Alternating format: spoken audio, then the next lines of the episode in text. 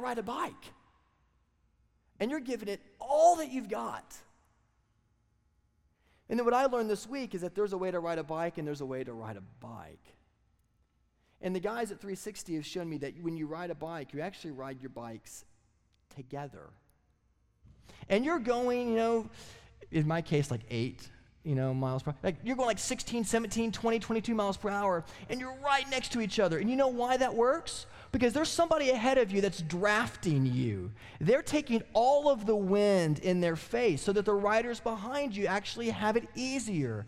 And what happens is that all the bike riders are able to go further and longer, with more efficiently together. The same vision, the same cadence, the same speed, the same purpose together. And the book of Acts, friends, shows us that there's a way to ride a bike and there's a way to ride a bike. And many of you have a bike, but you're doing it on your own and you're pedaling your guts out and you're taking all the wind in your face and you wonder why you're so tired. Listen, the Lord gave us his church to teach us how to ride together how to draft behind each other.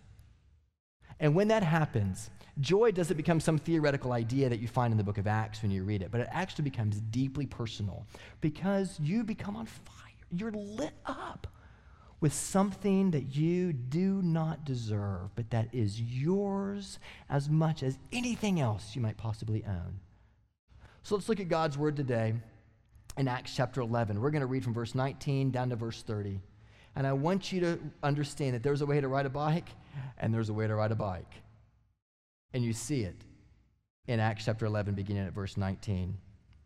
Now, those who were scattered because of the persecution that arose over Stephen traveled as far as Phoenicia and Cyprus and Antioch, speaking the word to no one except the Jews. But there were some of them, men of Cyprus and Cyrene, who on coming to Antioch spoke to the Hellenists also preaching the Lord Jesus. And the hand of the Lord was with them, and a great number who believed turned to the Lord. And the report of this came to the ears of the church in Jerusalem, and they sent Barnabas to Antioch. And when he came and he saw the grace of God, he was glad. And he exhorted them all to remain faithful to the Lord with steadfast purpose. For he was a good man, full of the Holy Spirit and of faith and a great many people were added to the Lord. And so Barnabas went to Tarsus to look for Saul. And when he had found him, he brought him to Antioch. For a whole year, they met with the church and taught a great many people. And in Antioch, the disciples were first called Christians. Now, in these days, prophets came down from Jerusalem to Antioch, and one of them, named Agabus, stood up and foretold by the Spirit that there would be a great famine over all the world this took place in the days of Claudius.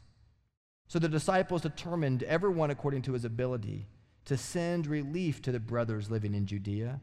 And they did so, sending it to the, pres- to the elders by the hand of Barnabas and of Saul. This is the word of the Lord. Thanks be to God. Let's pray together. Father, would you now take your word and would you massage it into our hearts and would you change us by it? Lord, would you show us through Barnabas that there's a way that we can walk the Christian life and there's a way you intend for us to walk the Christian life. A little encouragement goes a long way, and thank you that you give it to us in this precious saint of yours, Barnabas. So would you change us, we pray. Lord, would you take the anxieties of our hearts right now and would you help us to leave them at the foot of the cross? To begin even now to journey there to lay them down. Lord, we pray um, for those among us who don't feel well. Lord, we pray that you will um, continue to be with Kathy, and Lord, I pray you'll heal her knee. I pray, Lord, that the tendonitis she feels you'll take away. Lord, I pray for those who are traveling. I pray that you'll protect them and keep them safe. May they find true rest while they're away from us. Would you help their vacation to really be restful? Lord, we pray for those of us who are here Some of us are really overwhelmed, and Lord, we, um, we don't really know if we want to be here. But I pray you help us to want to because you so overwhelm us with your goodness and the promises that you've declared to us in Scripture, that you show yourself to be the source of our greatest delight. And so, would you change us now, we pray, in these moments we have together through the preaching of your word? In Jesus' name.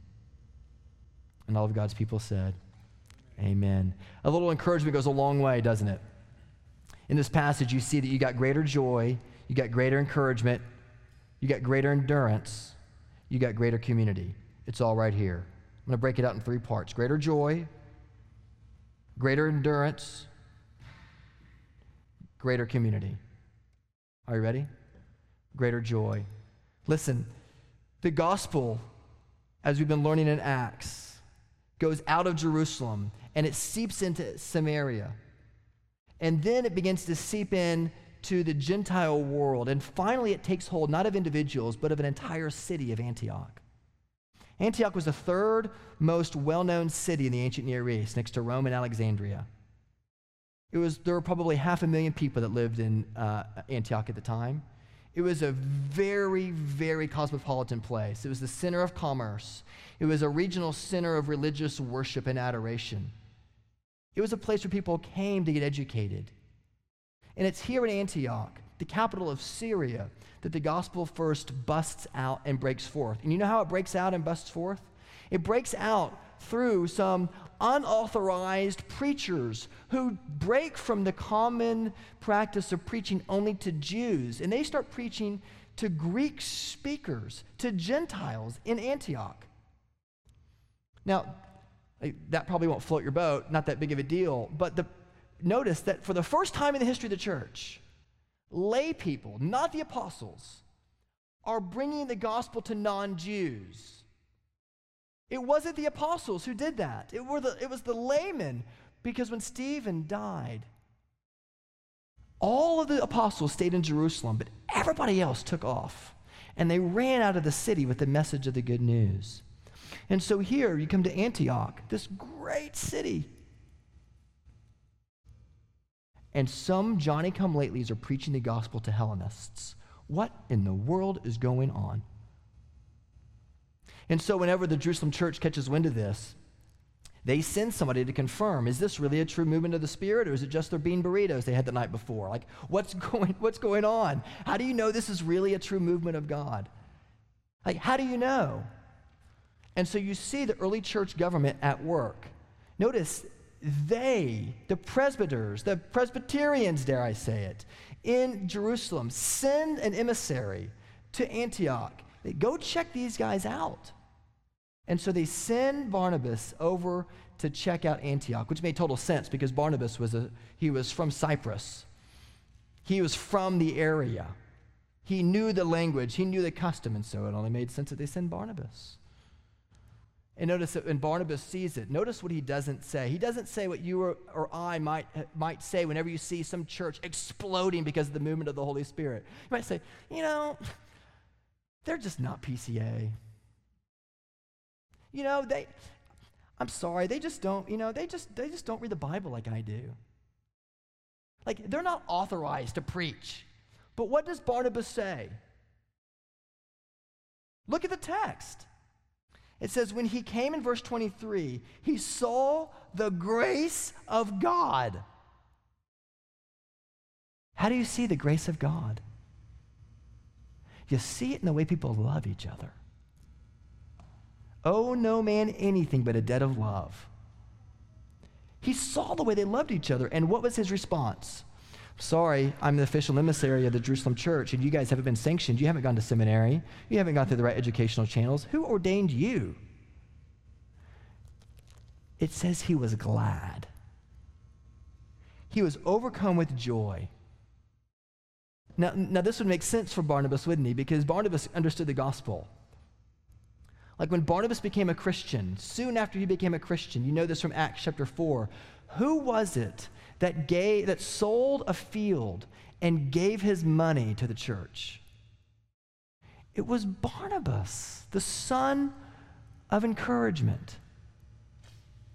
Who was it later that when, when Paul was in town and everybody, Saul was, and everybody was freaking out that Saul had come to town talking about how he had met with the risen Lord.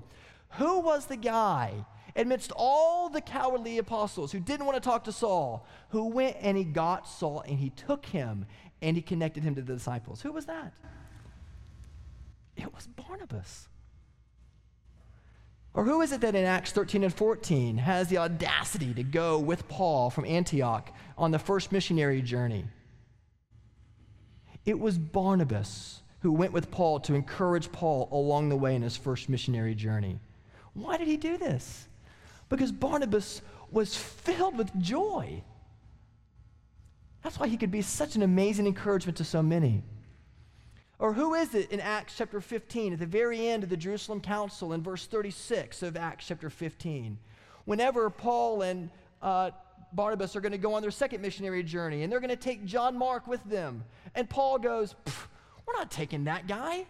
Listen, on the first missionary journey, things got tough. Like, they had to do setup every week. And they had to, like, it was hard to plant the church. And John Mark just got worn out and he was just a wussy. We're not taking him. And who was it that went and stood up for John Mark in the face of Paul and said, Paul, you are missing the point. We are doing this thing together. Come on, John Mark. Come with me. And he encouraged John Mark while Paul took Silas on a second missionary journey. It was Barnabas. Listen, when you see a fresh movement of God at work in this city, are you excited for it or are you jealous? When you see the Lord working in your wife's life, are you pumped? Like, are you overcome with joy? Or is part of you like, yeah, I don't know? Do you wear the excitement of your brothers and sisters in Christ? Like, do you take it on your, do you enjoy being with them? Or are you always so self critical, so self unaware? that you actually really don't know how to be an encouragement to them because you think that Jesus, if you're honest, still weighs you by your merits. Listen, friends, there is a way to encourage people, and there is a way that looks like encouragement, but it's really just false sentimentality. Let me tell you what I'm talking about. How do you know when you're really encouraging somebody? there was a there's a, a couple a friend of ours in New Jersey um, who were telling us a story where the husband had asked the wife to go down and fix something in the basement. You know, turn the sump pump off. In, in New Jersey, there's the basement's flood and the sump pump pumps all the water out. Something silly, but turn turn it off so that it doesn't burn out our our breaker and run our electricity bill off. And so the wife said, "Okay, I'll do it." so he goes to work. He works on campus and she she she you know goes to the house. She's taking care of the kids and he comes home that night. He says babe thanks for doing that. Thanks for turning it off. Oh yeah you bet. You're welcome. And um, you know the next day he goes to work just like a normal day and all of a sudden he gets a knock on his door. And it's his wife and he goes um, hey honey what are you doing here and she goes we need to talk Gulp. And he says, Well, come in. And he looked, she looked at him as honest as, um, you know, your spouse can look at you and it frightens you. And she goes, I need you to know I lied to you. And he goes, You lied to me? About what? She goes, I know this is silly, but you told me to fix that thing in the basement, and I told you I did it. And I'm scared to death that I just looked you in the face and said I did when I, it was a bold faced lie. I didn't. She was so convicted by it. And so the husband did what you and I would do and say, Babe, it's okay. Like, you're forgiven. But there was something about even her husband's forgiveness that really didn't free her up. Until the next day, she was walking with a friend around town. And this girlfriend of hers, she's telling the story to her girlfriend, saying, Yeah, I just feel like I'm a sinner. This is awful. And, you know, I just lied to my husband straight up. And she looked at her friend, and her friend looked back at her, and her friend said, that is not who you are. Quit talking about the fact that you're a sinner. Yes, you screwed up, but that's not who you are. Get over your self pity and trust in the promise of God. He has forgiven you. Move on. And for some of us, we often encourage other people not by helping them understand the promises of God, but by giving them a kind of like false sentimentality, like, hey, you look great, right? You look cool, you know, this is great. And you're really trying to encourage them. But, but we sometimes receive those compliments as a way to kind of like, you know, fuel our own idolatries. Thank you. Or, no, no, I really don't look right. You know, I didn't do my makeup right this morning, or my hair's all screwed up, or I didn't have the right shoes on. And we have a hard time sometimes, like, taking compliments because they somehow are too close to the idols of our heart. Do you know what I mean when I say this? Are you with me? So when somebody will say to you, hey, Blake, you're a great preacher, and I get real self defensive about it, it's because preaching is very close to my heart. I want to be a good preacher. Instead, I should just shut up and say, thank you. I'm so glad the Holy Spirit used it. The problem with a lot of the way that we give encouragement is that we, we actually don't point people toward what is really encouraging. That is, we don't root them in the very promises of God, which are true and amen for all time and eternity. And so whenever you, whenever you give somebody a compliment, it's okay to say, hey, you look great, you look nice today, because you're telling them that, yes, you look great. And one day in our glorified bodies, we're going to look beautiful forever. Or whenever you say something to somebody to encourage them, the best way you can encourage them is by rooting them in the promises of God for us in Christ Jesus our Lord. Let me give you an example. Because not only do you have greater joy, but you also have greater endurance. And this is what Barnabas shows the church. The church become, became Christian in Antioch. And Barnabas said to them, Okay, now that you're believers, this is great. I want you to have greater endurance. And I want to root you in the promises of God. I want to be the true encourager to you. And so, what does he say? He says in verse 24 uh, uh, or 23, he says, He was glad and he exhorted them to remain faithful to the Lord with steadfast purpose. When he says to remain faithful to the Lord with steadfast purpose, he says literally in Greek, that the purpose of their heart would cling to the Lord. In the King James Version, it says that they wouldn't just be faithful to God, but they would cling to Him. And the Greek word literally means to rest in the Lord. And so if I were translating this, right, I might say, instead of remain faithful to the Lord with steadfast purpose, I might say, resolve in your heart to rest in the Lord. Barnabas is telling them, now that you're a believer, you want to grow in joy, you want to grow in endurance, and you want to grow in a sense of community. Resolve in your heart to rest in the Lord. Because the greatest sources of encouragement for us are the ones that are rooted in the promises of God. And when you receive encouragement, and when you give encouragement, are you just trying to give false sentimentality to people? Or, or are you trying to help connect them to the promises of the Lord. Listen to how the Lord encourages his people, because where Barnabas gets this, of course, this is the modus operandi of God. This is the way he does things. Do you remember Israel in the Old Testament, in Numbers chapter 14? They were bickering and they were complaining because they were in the middle of the wilderness without anything to eat. They said, Take us back to Egypt, Moses. It would be far better for us to go back there than to stay here and die. And what does the Lord say?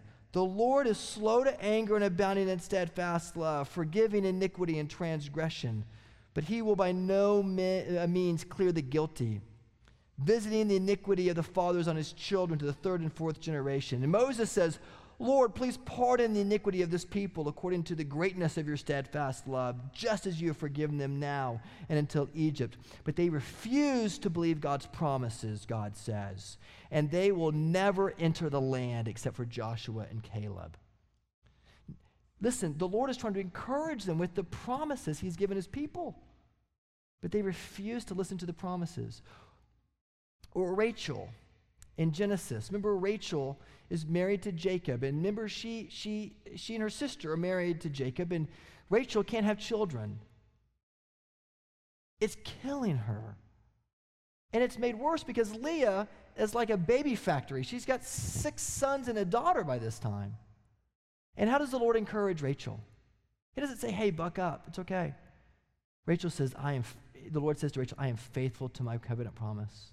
I have promised that through Abraham there will be more stars in the sky than he'll have descendants. Listen, you'll have your star.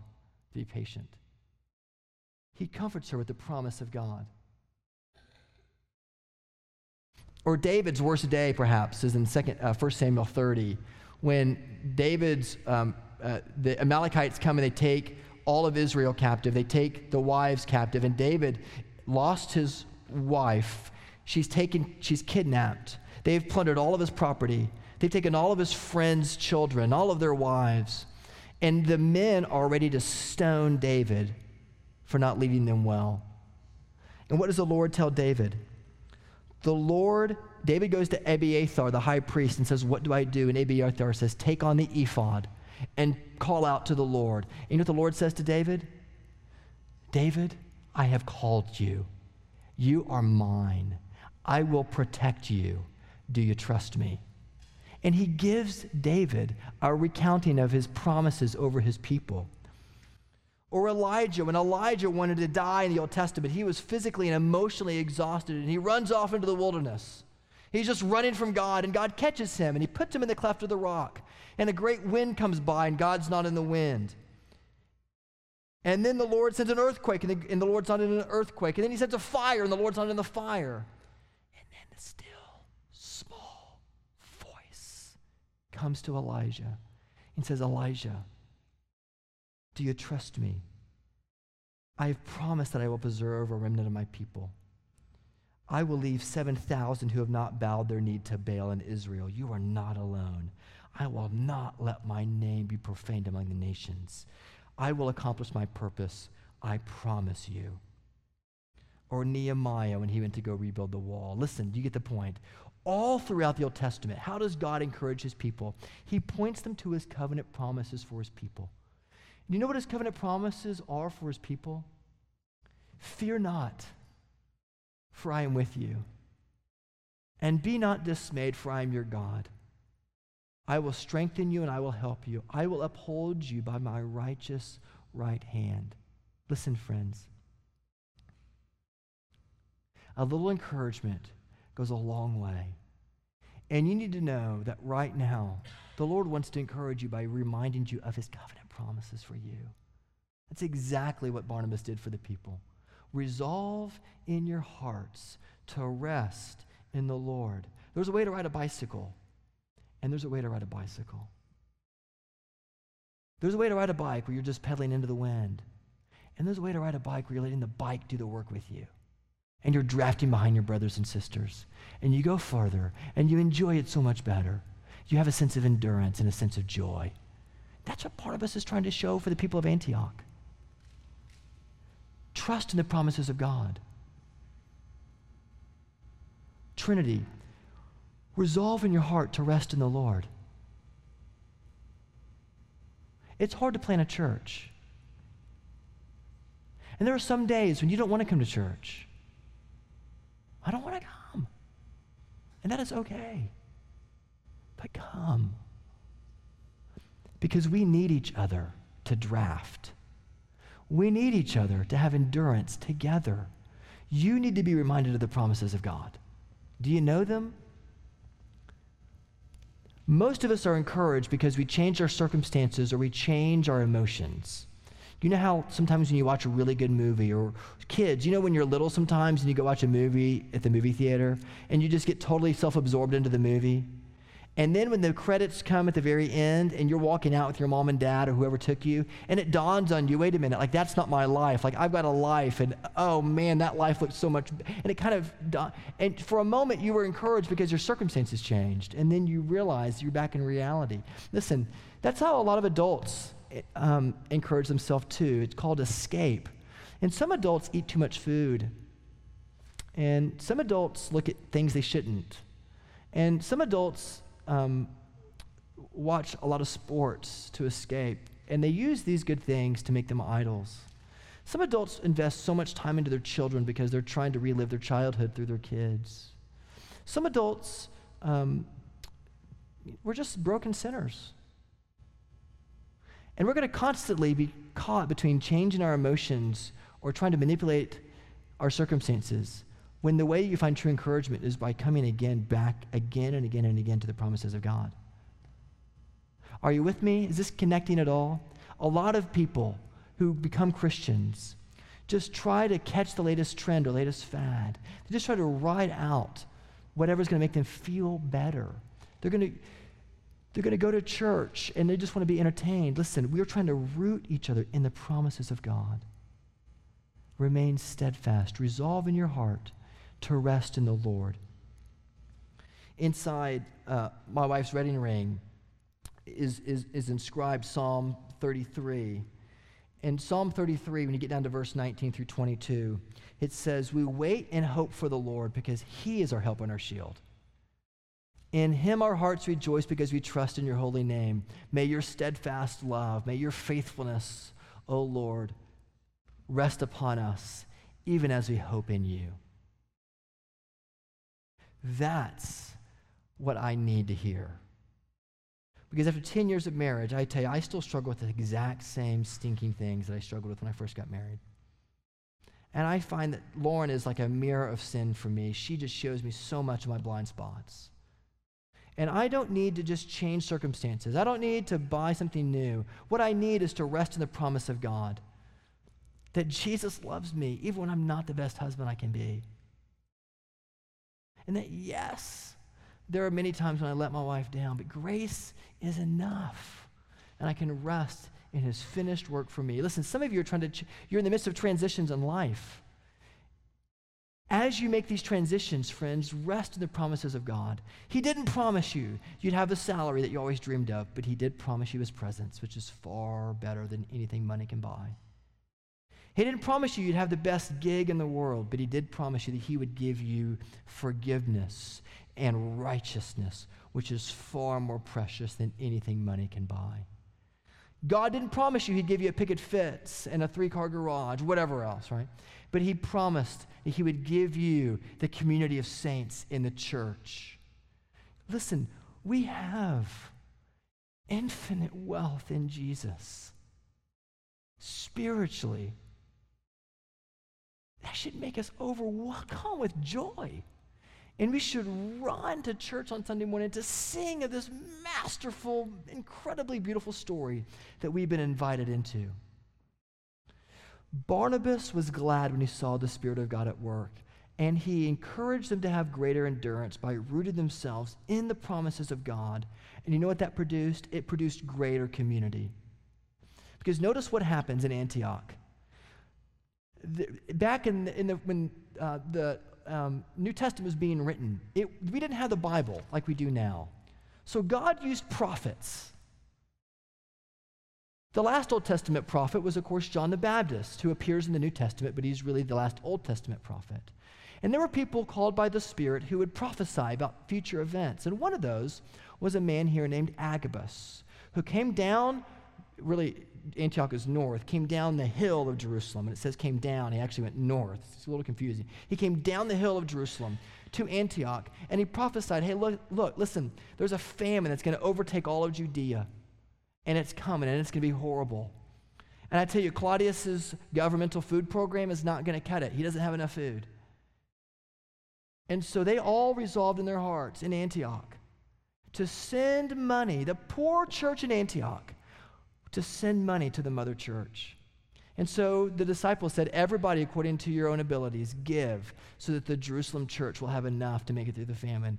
And they were incredibly generous. When you're overcome with joy, it changes the way you live your life.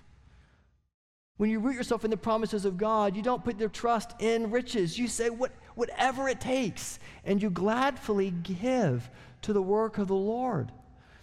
The daughter church gives to the mother church. The poor church, wondering if they're going to make their budget, gladly gives to the mother church in Jerusalem here. And they sent it by the hand of the presbyters, by the elders, through Barnabas and through Saul. Friends, listen. What we need more in the middle of the summer is to root ourselves in the promises of God and to remind us that the picture you see of Barnabas here, the encouragement that he gives to these people, is given to us in our Barnabas, of course, Jesus himself. And our Barnabas didn't just come down from Jerusalem, but he came from his father's right hand. And he came for you. And do you know what he says to you? Resolve in your hearts to rest in the Lord. Fix in your minds that you will trust in his glorious promises for you. They are for you. They are more real than the vacation high you're going to get this summer. They are legit. They are reality. You will all come home from vacation and be worn out, but the promises of God are the things that renew us. And when you learn to rest in those promises, to find your identity in those promises, to find that those promises are rooted not on anything you did, but upon what Jesus Christ Himself has done for you, then you see the true Barnabas. Then you see the one who comes to give us true encouragement. Then you see the one who came to not just encourage us with the word, but to be the living word who laid down his life for us. Jesus himself who loves you. Friends, listen, do you want greater joy? Like, do you want greater joy? That's what we want. That's what we want. That's what we want for our kids. That's what we want for our spouse. That's what we want. That's what we want. It's found in the gospel. It's found in the beautiful promises that God has given us. He will never leave us, never forsake us. He will give us greater joy. He will give us greater endur- endurance. He will give us greater community. But He does that together. Notice who it was that called them Christians. It were the unbelievers in Antioch who saw their profound humility, who saw their profound generosity, who saw their joy. And he said, They are Christians, they are little Christs, because they are rooted in the anointed promises, the anointed one of God, his promises given to his people. They are the people of promise. That's what Christian means. They are rooted in the promises of God. They are little anointed ones. They are little Christs. Are you? Are you rooted in the promises of God? Or are you, like I often am, constantly trying to manipulate your emotions so that you make it through the week? Jesus loves you, and he wants to remind you how much he loves you by inviting you to his table. And in just a moment, when we come to the Lord's table, this is the Lord saying to you, This is my covenant promise to you. I love you. I am with you. I cherish you. I am not angry at you. Come to me, all who are heavy laden, and find rest for your souls. Let's pray. Father, we pray that you will show us that our identity is found in the promises of God, just like Barnabas gave Antioch the promise of God to encourage them in their walk with Christ. He didn't say, do this, do that. He said to resolve in your heart to never leave your first love, to remain abiding in the promises of your Savior. Lord, thank you that you've promised to take our sin and give us your righteousness. Thank you that you promised to never leave us or forsake us. Thank you, Father, that you promise to take away our fears and to sing over us your great love for us. And thank you that you remind us of these things in your table. And we come as your people now, as we give our gifts, and as we prepare for the table. In your name, amen.